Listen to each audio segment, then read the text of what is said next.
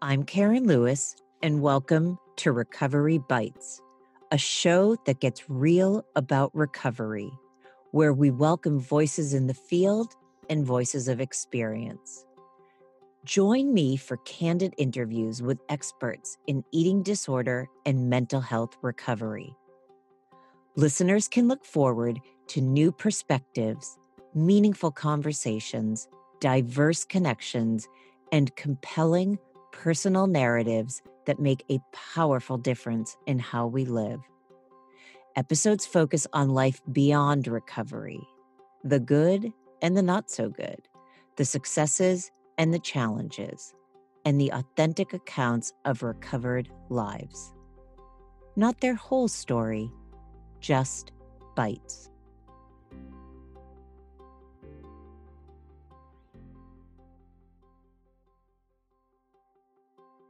All right, everyone, here we go. Another fantastic episode. My guest for today is Kristina Saffran, and you are not going to believe all the work she is doing to help support people, families, anyone who is struggling with an eating disorder or their supports. Kristina is one of the co founders of Project Heal, which is an incredible incredible organization, and she's got so much more to talk about than just that. So, as always, let's just dive right in. Here we go. Good afternoon, everyone, and welcome to another episode of Recovery Bites. I feel like I am sitting across from a soul sister. I am really excited about our guest. I would like to introduce all of you to Kristina Saffran. Kristina, welcome to the show. Thank you so much for having me. It is such an honor to be here. I am I am so honored to have you. I feel like you and I work from the same heart space as recovered people, clinicians in the field, whatever. And what you have done in the field of eating disorders is really remarkable. So, could you please introduce yourself? Let the listeners know who you are and what you do. Yeah, thank you so much, Karen. So, Kristina Saffran, um, I am one of the co founders of Project Heal and now the co founder and CEO of Equip Health. And I have been in the eating disorder field for what feels like my whole life. Uh, I was diagnosed with anorexia at 10 years old. I struggled throughout my adolescence. And at 15, and my own recovery started Project Heal upon learning that 80% of the 30 million Americans with eating disorders don't get treatment. I said, This is horrible. We have to do something about it. And uh, started that nonprofit and it did absolutely incredible work to ensure that we could make sure that everyone with eating disorders had access to treatment. And, you know, really the catalyst for moving over to Equip Health, which is my new startup, which provides um, access to family based care delivered at home fully virtually. And we'll get into that. But it was really seeing over the last two decades that our research has continued to improve in the field. We have evidence based outpatient treatments that work. And it was really pretty horrifying to see that those weren't getting to folks. More and more people I saw, nobody had access to quality outpatient treatment, even as we saw more and more people incrementally having access to residential treatment. And it always struck me as this just doesn't make a whole lot of sense. So essentially, after kind of years of plugging holes in a broken system, said, you know what, I, I think I know the system that needs to exist. And I, I, think we might just need to build it. Uh, and that was about two years ago prior to COVID. So it's been a really, really exciting ride. I I'm so excited. There's so many places I want to go. I think in order to rein my own excitement in, let's let's start with Project Heal because it is so beautiful. It is so special.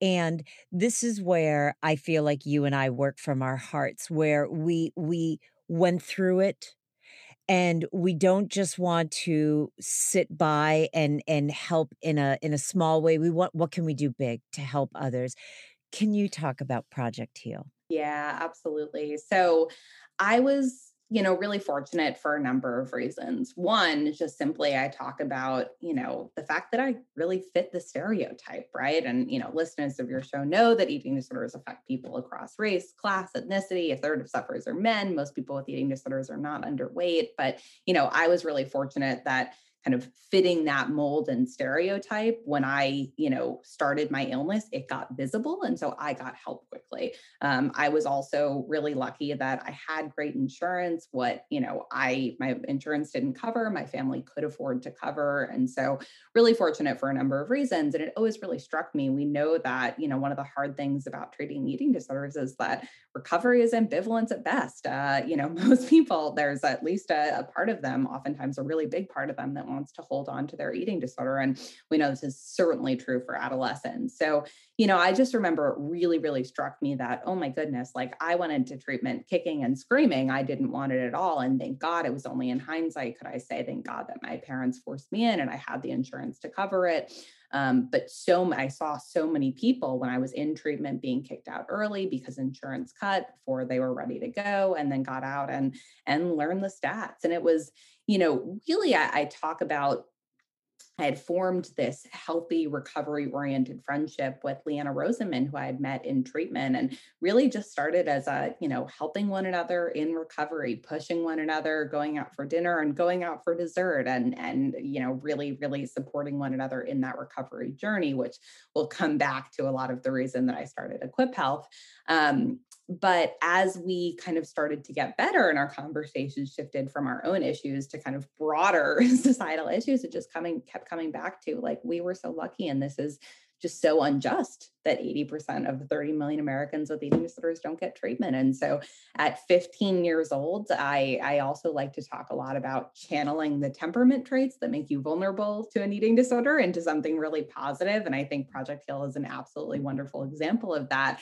We said we got to do something about it. And then I have to say, I mean, we had 40 chapters before we had a single staff member, right? We started Project Heal in 2008 and it was still I talk a lot about the field still has a long way to go, but it's really exciting to look back at how far we've come since 2008 because back then it was really people still thought eating disorders were white rich girl vanity issues. I had never met anybody who recovered, and doctors still told me, you know, you're a chronic case, you're going to be sick with this forever. This isn't something that you get better from. And so, for a lot of those reasons, too, felt it was really important to take a stand and talk about this and you know be a, a, beacon and a model of hope. And i think it really resonated with a lot of people. You can see the 40 chapters before we had a single staff member people were like yeah this is something that i struggle with that we need to talk about. And it's absolutely unacceptable that you know two young 15 year olds had to start a nonprofit to um, help the, the failing healthcare system. So there's there's many aspects of project heal. First of all you do scholarships correct for for people to enter treatment and and then there are also correct me if i'm wrong peer supported groups.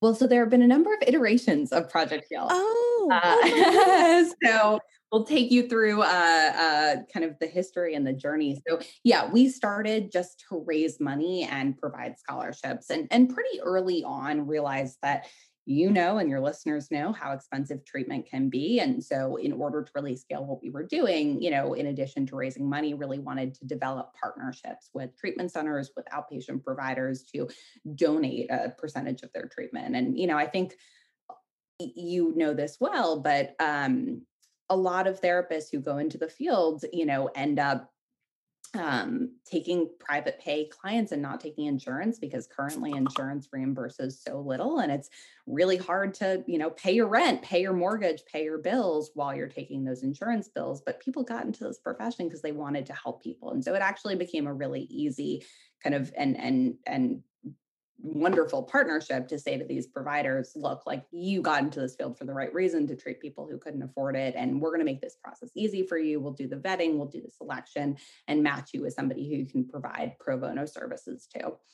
Um, as you know we kind of went along uh, and had these these 40 chapters and all these people who wanted to get involved you know i really started thinking about we have this amazing community like what else can we do in the field? And so we had organized a meeting oh my goodness back in 2014 with some of the um, leading clinicians and researchers in the field and you know had surveyed our community of of you know thousands and thousands of patients and families and really we're trying to understand from them what was the most important thing in your recovery. And it was unanimously other people who've been there. Other people who understand my brain and can really show that recovery is not only possible but really worth fighting for. Um, and uh, you know many years ago we had already had peer support had come out as something that was empirically validated, evidence based, and really been shown to support people in a number of mental illnesses, but really hadn't gone a long way in eating disorders. And I think that's due to the, you know, great stigma. I remember people talking about how do you know if people are really recovered? What if they trigger one another? All the harms, right? And it's like really valid concerns, but that doesn't mean like don't do it. That means like do it in a smart way and figure out how to um, how to prevent some of those concerns. And so we started um, communities of healing which was you know one of one of the first peer support programs for folks with eating disorders. And i think you know really smartly we partnered with columbia university to do a randomized control trial on it because you know oftentimes i say that peer support wasn't evidence based because nobody had done a study on it, right? and so I was like, we need to do a study on it because the field needs this research to show that this works. It like we all knew it; it was a lot of common sense, but we need this this piece of evidence. I'm really glad that we that we had that and we saw such beautiful, beautiful outcomes with that communities of healing program. So many people, I mean, from all walks of life, new diagnoses, people who had been ill for 20 plus years, who had never met anybody who was recovered. And we saw real life changing outcomes there. And, and again, we'll come back to this. Most people who came to our program, we had both peer support, in person peer support groups in a number of cities, and then one to one mentorship, didn't have an outpatient therapist. Um, and you know, peer support, while it's so powerful, with these illnesses with the second highest mortality rate can only go so far uh, without a real outpatient therapist. So just pin that pin that in your head for a little bit. But um, so that really had got me thinking, and actually I'll start to transition. It was actually Anthem who had approached me about three years ago to say, we've heard about this communities of healing program. Um, we're really excited to explore reimbursement for it. And it kind of just naturally got me into conversations with payers where I was like, so glad you're reimbursing for peer support, absolutely part of the standard of care, but like it's not enough. People need good quality outpatient treatment. And right now, that's incredibly inaccessible, but you're spending a lot of money on treatment that doesn't work as well. And um, they basically said, You're right. Ben, if you build it, we will come. And that was two years ago. So I started to think about the idea for Equip about two years ago. Um, in the meantime, then, so I'm thinking about, you know, transitioning over to start this new organization to work within the existing healthcare system. Um, Project Heal, uh, we we had a leadership transition. It was a year of a pandemic, the hardest year for nonprofits and um, we i'm i'm so incredibly proud. I mean it was an incredibly tough year. And you can imagine transitioning over your your baby your your you know lifeblood was something that was really really hard. But i am so proud of where it is now. Rebecca Eyre is our ceo and she is just absolutely phenomenal. I had actually hired her about two years ago to really work on our treatment access program to say we're saying no to the majority of our applicants just because we get so i mean hundreds and hundreds of applications per year from people who can't afford treatment and we're a small nonprofit. We can't afford all the resources. Um, and so i had hired her to really one partner with um, patrick kennedy and the kennedy forum to think about how we can work with insurance companies how we can increase access and really to think about how we can scale up treatment access. And as the pandemic came upon us and it was the hardest year for nonprofits, Rebecca really smartly said, you know what, I absolutely love both of our programs. And I think we've done a lot of great work in peer support and it's starting to be picked up all over the place. There are other organizations that do this. And when you look at the, the entire field, Project Heal is the only one that funds treatment access. And in a year where people are losing their jobs, losing their health insurance, this is just critically, critically important. And so had to make the hard decision to say, I think we got to focus to make sure that we can get the most amount of people treatment. And actually, super proud. We ended up partnering with ANAD and um, you know, gifting them over our communities of healing program to combine with their own mentorship program so that they could continue to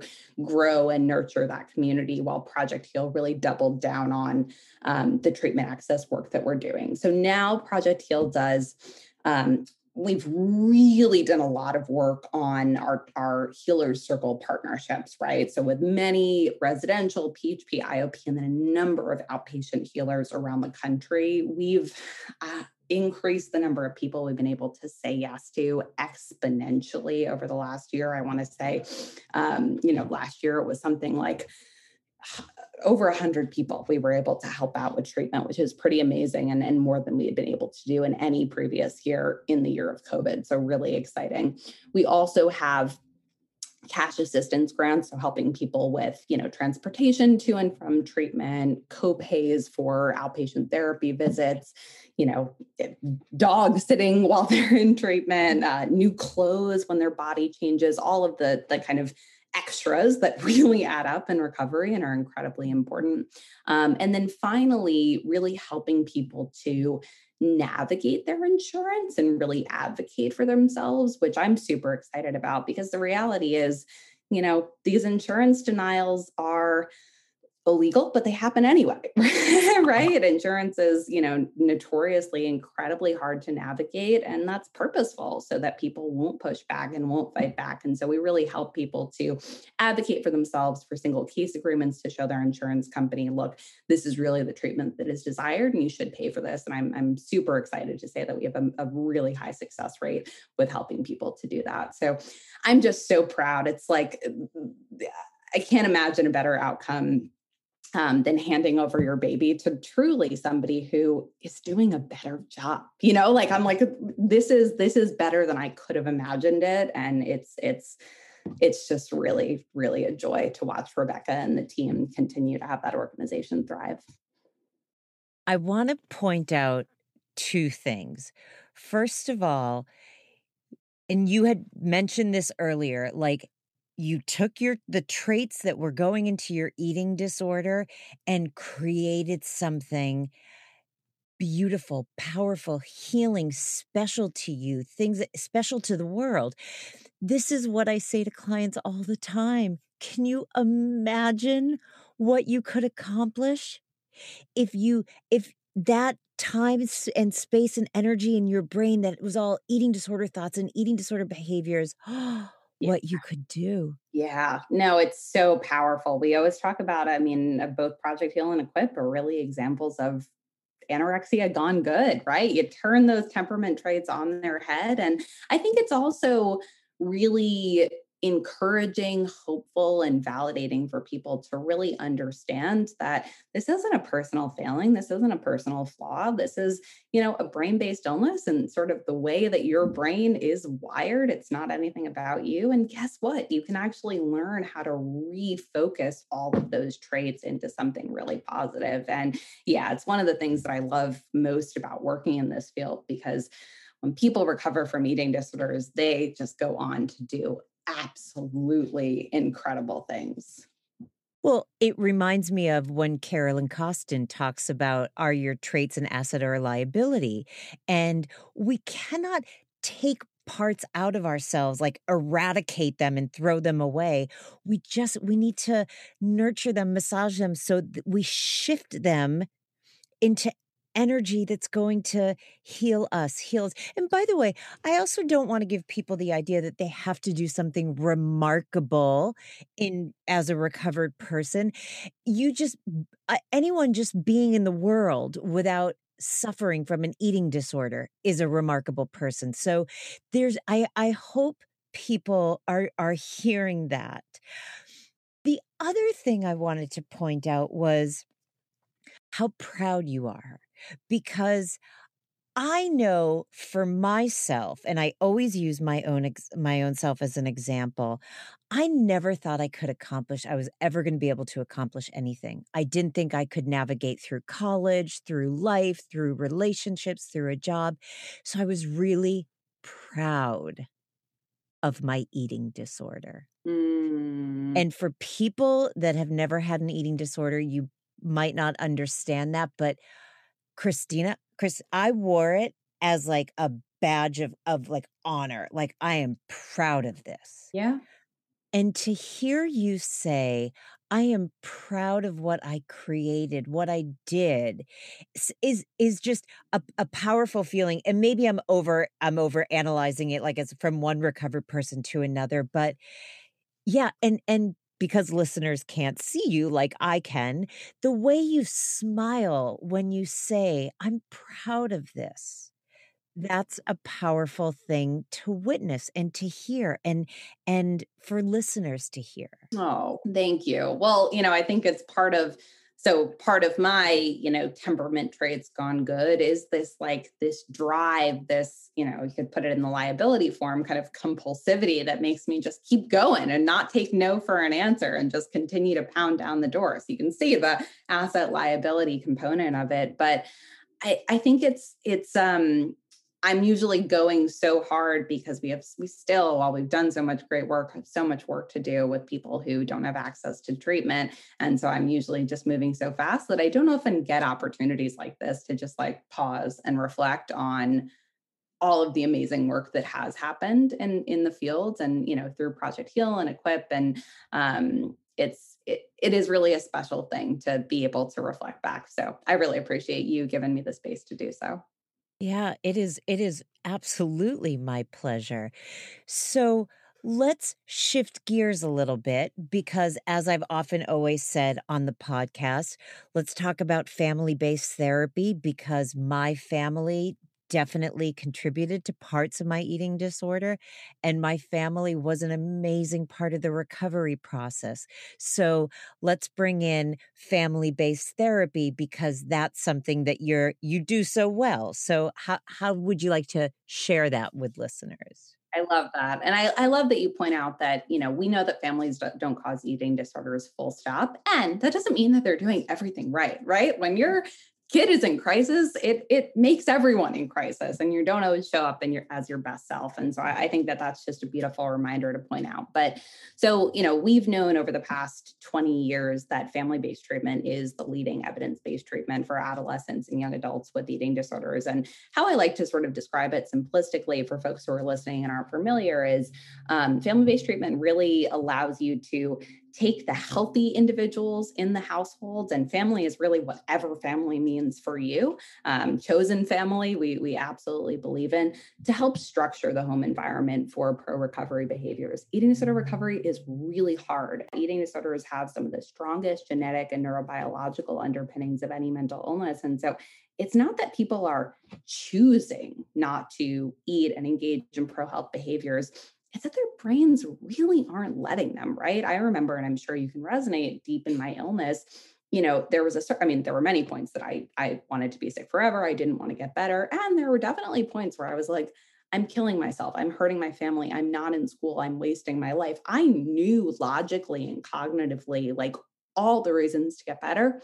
Couldn't do it. I couldn't bring myself to do the behaviors because the mental anguish was just too strong. And you know, it's a long process. You got to face your greatest fear every single day, multiple times a day. While, you know, I always talk about my recovery as like actively hating myself for years and doing, you know, the very thing that I feared most every day, multiple times a day. So, really understood in that perspective it's just it's not only ineffective it's kind of mean to ask people to to do this on their own it's just really really hard you need to bring in supports um, and we know that you know this has been the leading evidence-based treatment over the past you know 20 years but one hasn't been well disseminated so a lot of people don't have access to it and then two only results in full remission for 47% of adolescents so our best treatment still leaves 53% of people not getting better. So we still had some work to do there.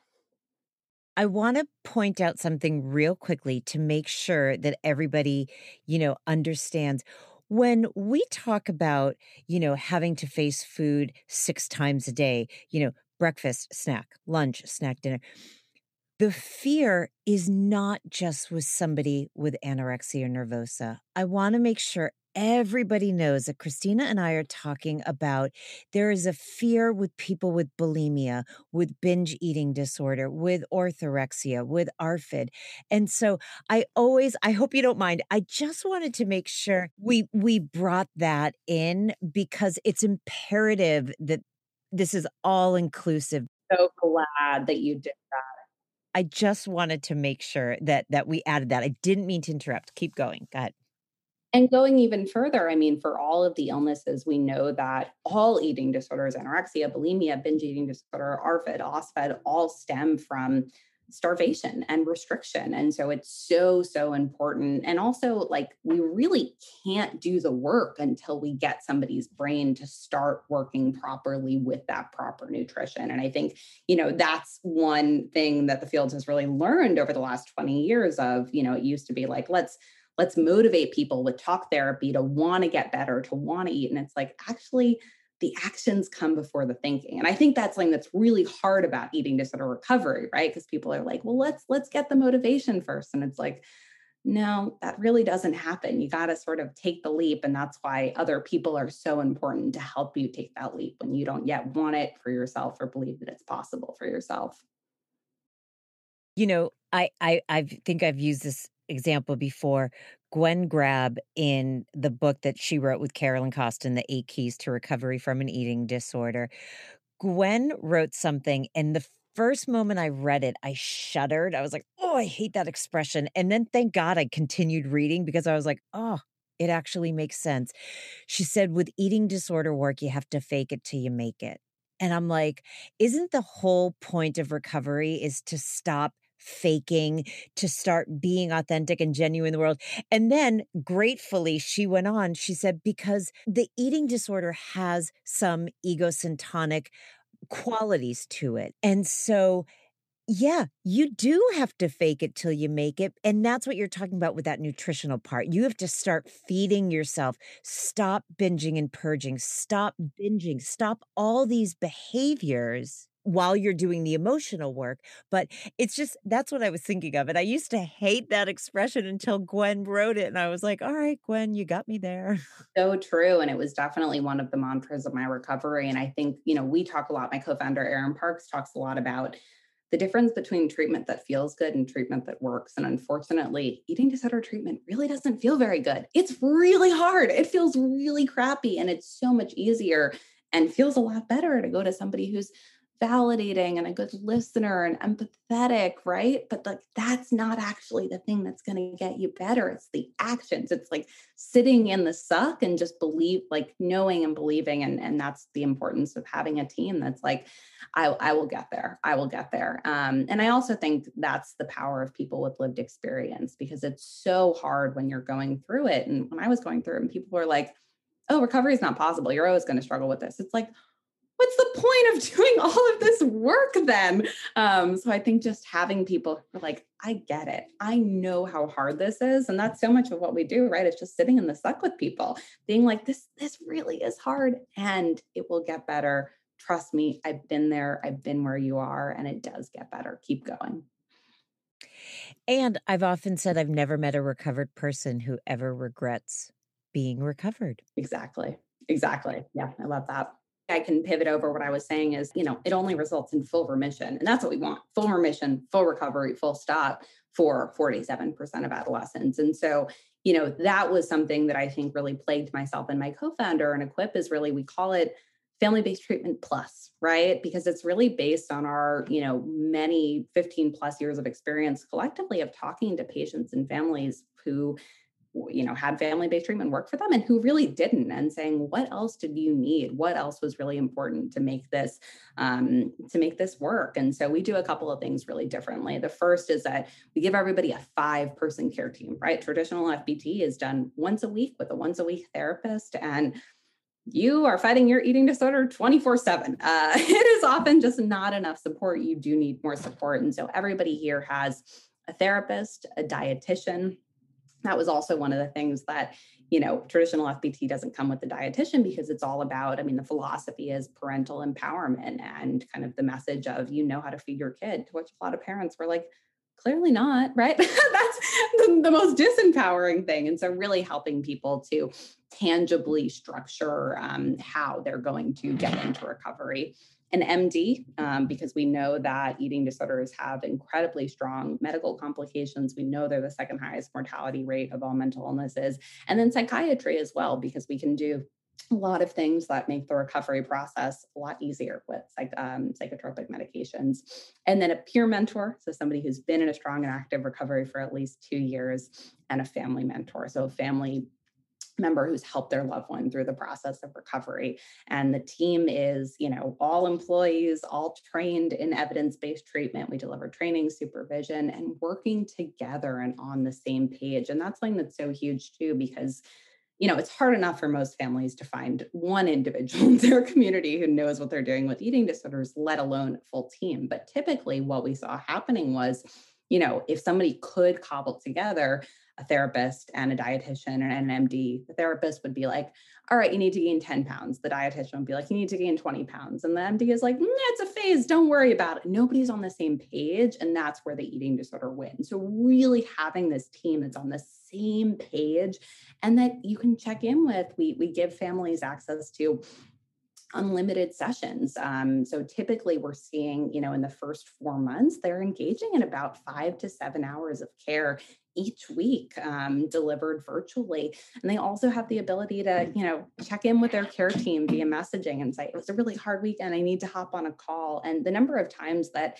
I needed that in the moment support. My family needed that. It really, really does help people to avoid the treatment fatigue, right? Treatment is really, really tiring. And so you might have a therapy session, and for the first 24 hours, you're super motivated and you do everything right. But then you kind of regress to the mean throughout the week. So just having people there who are, you know, constantly surrounding you. And then I think something that's been, you know, really exciting for us as well with the fully virtual format is that it's really allowed families to bring their entire village to treatment, right? So when I was going through FBT, both my parents worked, um, and my mom would commute home every Tuesday and Thursday from New York City to you know the suburbs, have to figure out childcare for my younger brother, and oftentimes both my parents couldn't come to the session because they were working, and it was 2 p.m. on a Tuesday and Thursday. Now we have families bring in, you know, two parents and aunt and grandma and stepbrother. And you know, they really bring in their entire village. And treatment just works better when you can have those multiple supports. And never would that have been able to happen in a brick and mortar environment and location. And then the final thing I'll say is like doing it virtually really allows people to engage in their life, right? Treatment takes up a lot of time. It's really tiring. And so this approach really allows people to say, go out, build a life worth living, be in Girl Scouts, be in orchestra, you know, do the things that are going to actually help you to get out of the eating disorder and build up reasons to get out of it, which I think is a real beauty of, of doing it at home in your community. I read something that you had commented about your experience going in and out of treatment, which is you actually at times would have rather been in treatment because you knew it, it was very safe, you knew the rules, you knew how to, you know, how to do it. You, and that's one of the things that happens. We've often seen the transition from residential to PHP is so significant. It is like whiplash and the client is like it it it doesn't it's so hard to connect it to the real world things that are happening that that's when that's when we start seeing relapse. That also breaks my heart because that's when the client gets blamed for mm-hmm. relapse. Mm. And then the family gets mad. And then the insurance company calls them chronic. And then the residential program doesn't want to take them back again because this is their fourth time. The transition is unbelievably, and I'm not saying this to discourage anyone, I'm just actually saying it to honor the difficulty of what people go through. And so to be able to be in your life, collect life experiences as you're letting go of eating disorder experiences is amazing.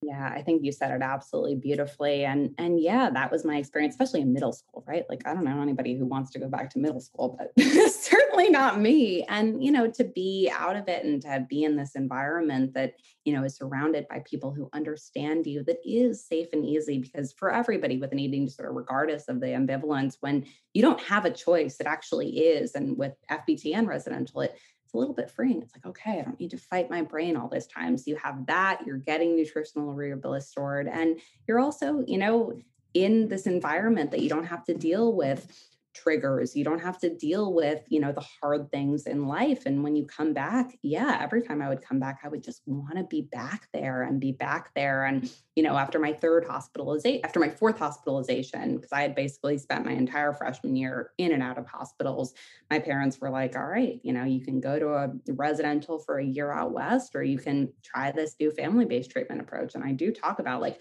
there was nothing I wanted more than to go to residential. I would like dream of going to residential. And it was the healthiest decision I ever made when I was sick to say, like, I just missed my entire freshman year of high school. If I miss sophomore year, I might never get out of this thing. And it's been really sad to see people that I was in treatment with now 15 years ago who just took a different path than me and didn't have access to evidence-based treatment and have continued to sort of cycle in and out and you know not to say that i think recovery is possible for everybody at every point of their journey but we know that the longer that you live with an untreated eating disorder the harder it is the more those neural connections fire together and the harder it is to, to fight that illness in addition to you know i have many people that i know who like never finished high school, never finished college, never held a real relationship or a job. And so it, it just makes recovery a lot harder. And part of, and, and again, I will speak from my own experience. Part of my eating disorder is that I didn't understand life. I didn't understand how my friends were doing it, it which appeared so easy, which probably was was not for them. I didn't I didn't feel like I fit in. I didn't feel like I was going along the same path as my peers.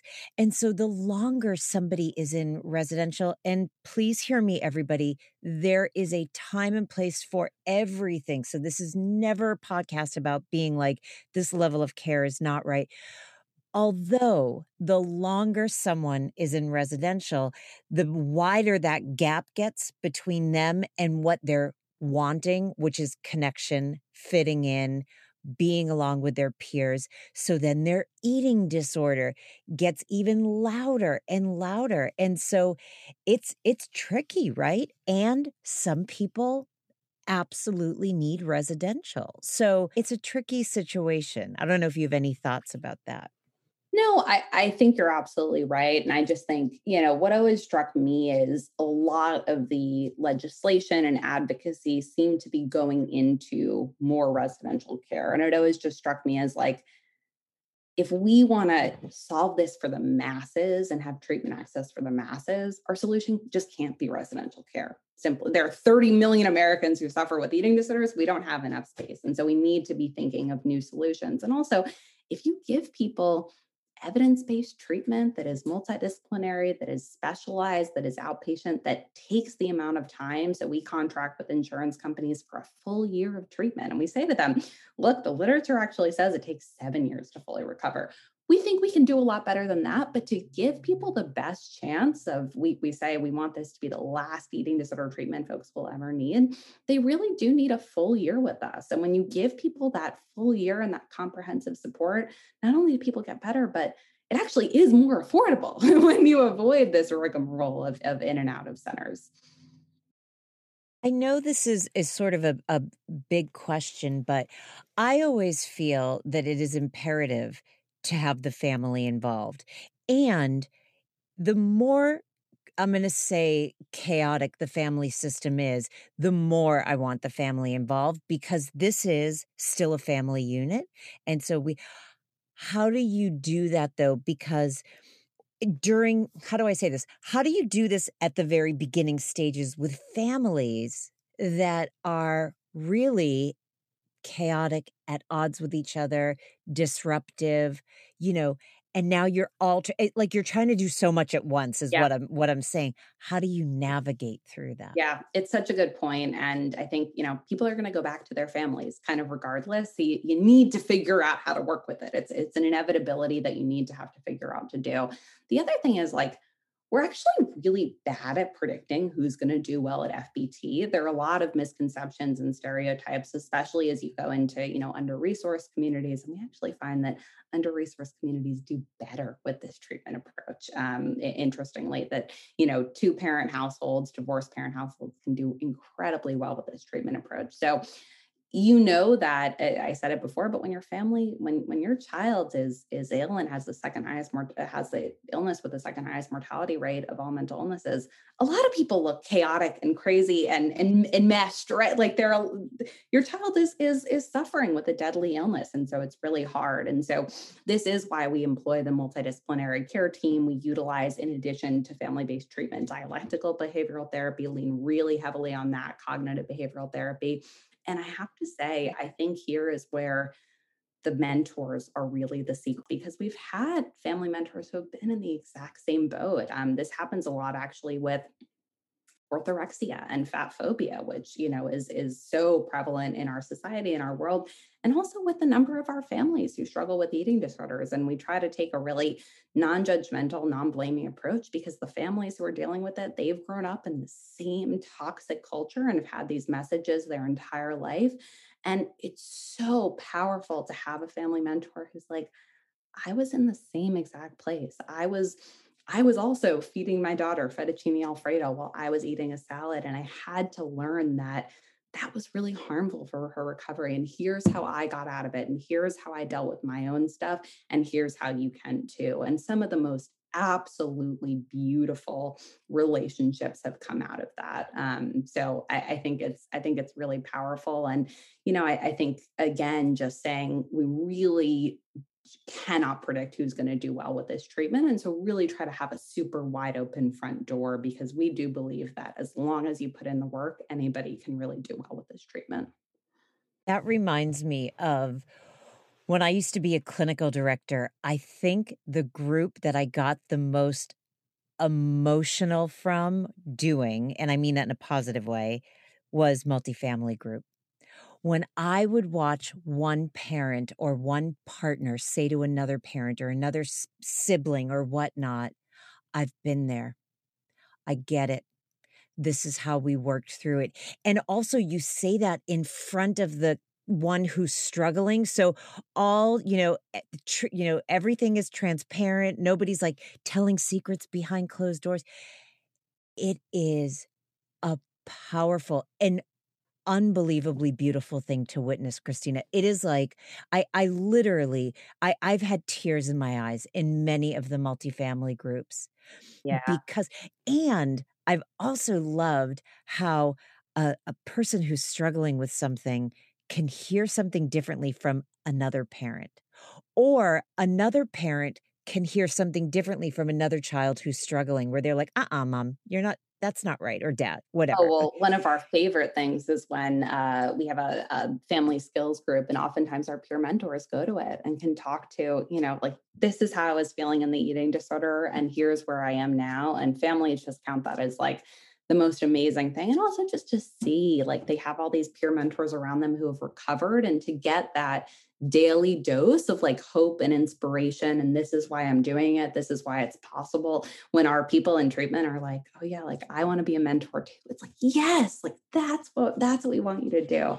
Um, and I did want to add in you know one more point about uh, people, you know, the lived experience component and people having people who relate. One of the things that I've been really excited that we've been able to do at Equip because we use this employment model is really reach out to communities that really reflect the diversity of people who are suffering with eating disorders. I think we both know that unfortunately we've had a field that looks a lot like us is really you know white and cis and thin and um, it doesn't reflect the real diversity of people suffering with eating disorders but unfortunately you know training has been incredibly inaccessible. You not only have to go to college and grad school but then pay additional you know money and and travel to go and so we've ended up with a very homogenous field and so we're really excited that we have basically any of our any of our um, families can be matched with at least one person on their treatment team who shares some aspect of their lived experience outside of the eating disorder. So whether that's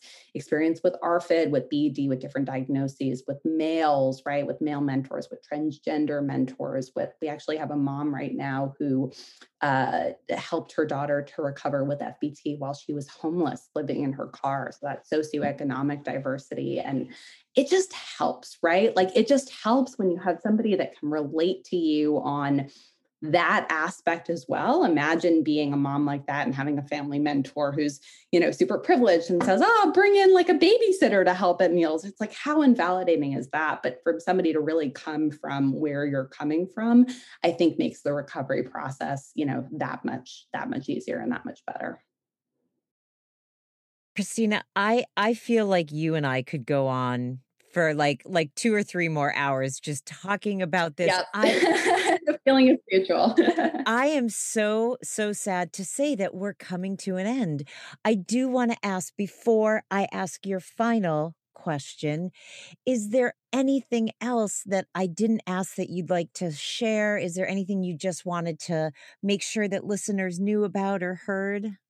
I think this this is part of the lived experience thing, but I think something that I think is incredibly important in eating disorder recovery, sort of the missing ingredient in mine and a lot of other people's was health at every size, right? We live in such a fat phobic society and it is really hard to recover when you haven't done that work and you know you're you're not afraid of the gain and you really trust that bodies come in all shapes and sizes and you can be healthy at all shapes and sizes. Um, i think that's that's incredibly important and incredibly powerful and i'm really excited that we bring that into the the treatment approach um, and have you know many mentors and providers and family mentors with experience who live in larger bodies and can really help out people um, in that way Fantastic.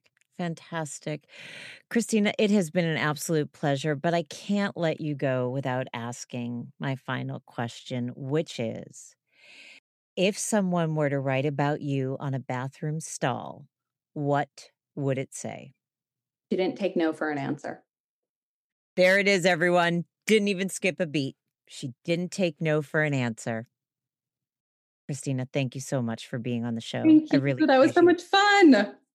It was it was wonderful and thank you for all the work that you're doing. You're you're providing unbelievable services and so I just I just want to say thank you. Thank you. Thank you so much Karen. And are you in LA? No, I was. I used to be. Now I'm in Boston. So oh, I know. I know. I was in Los Angeles for years when I used to run Monte Nido. Oh, yeah. well, okay. So we are in Boston. I mean, now that the world is reopening, we should be there a fair amount because a bunch of our investors are there. So uh, it would be fun to meet in person. I'll let you know next time we're there. Nothing would make me happier. Nothing. All right, everyone. You're hearing Kristina and I make our plans. So by the way, this is what happens when you're recovered. You make great connections, you meet people, you collaborate. And so I will be looking forward to it. Me as well. All right, everyone. That does it for another episode of Recovery Bites. I look forward to speaking with each and every one of you next week. Take care and stay safe.